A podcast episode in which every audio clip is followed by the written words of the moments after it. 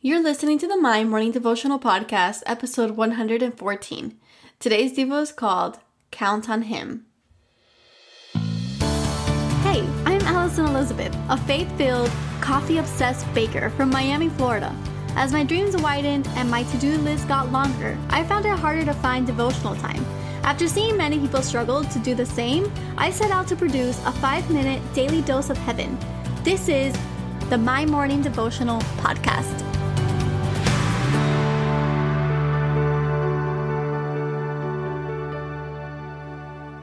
Good morning, everybody. Happy Thursday. Welcome back to the podcast.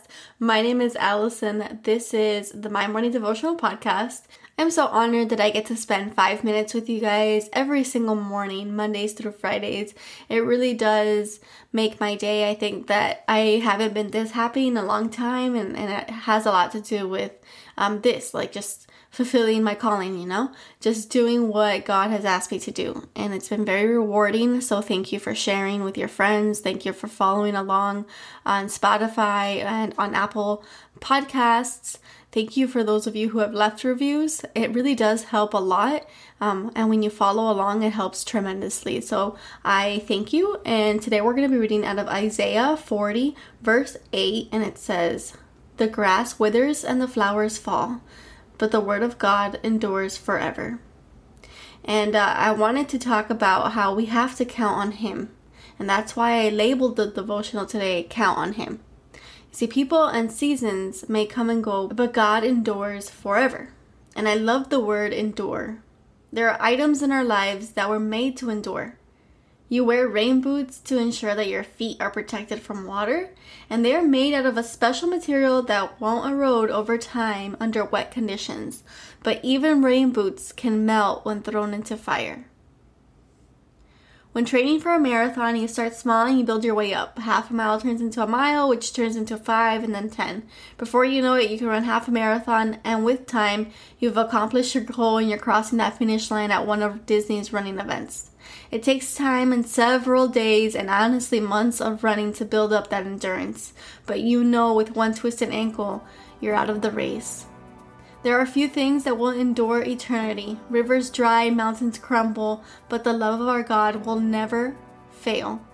God endures forever, meaning he will last through the dark not only will he withstand rainy days, but he will outlive mountains and rivers.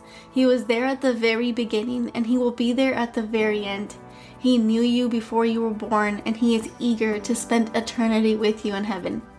If there is one thing that you need to walk away with today, it's that God's love lasts. You know those flaky people in our lives? We've all had one. Those friendships that here, here one minute, gone the next. Jesus is not like that.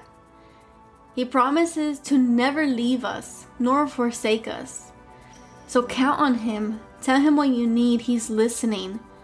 If we can trust that He was there yesterday and we know that He's here today, we can trust that He'll be there tomorrow. We said that earlier this week. We have to count on Him we have to confide in Him. It's a, lot more than just listening to these episodes. After this is off, turn it off and listen to some worship music. Get out a journal, get out a pen, start writing, or just start a conversation. Just talk into thin air. It's gonna make you feel better.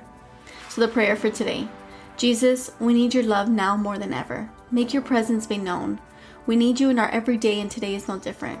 God, we know that your love will endure. It endures when we mess up. It endures when we think that we're alone, and we know that we are never alone. Thank you for blessing us with another day. Help us in achieving today's goals.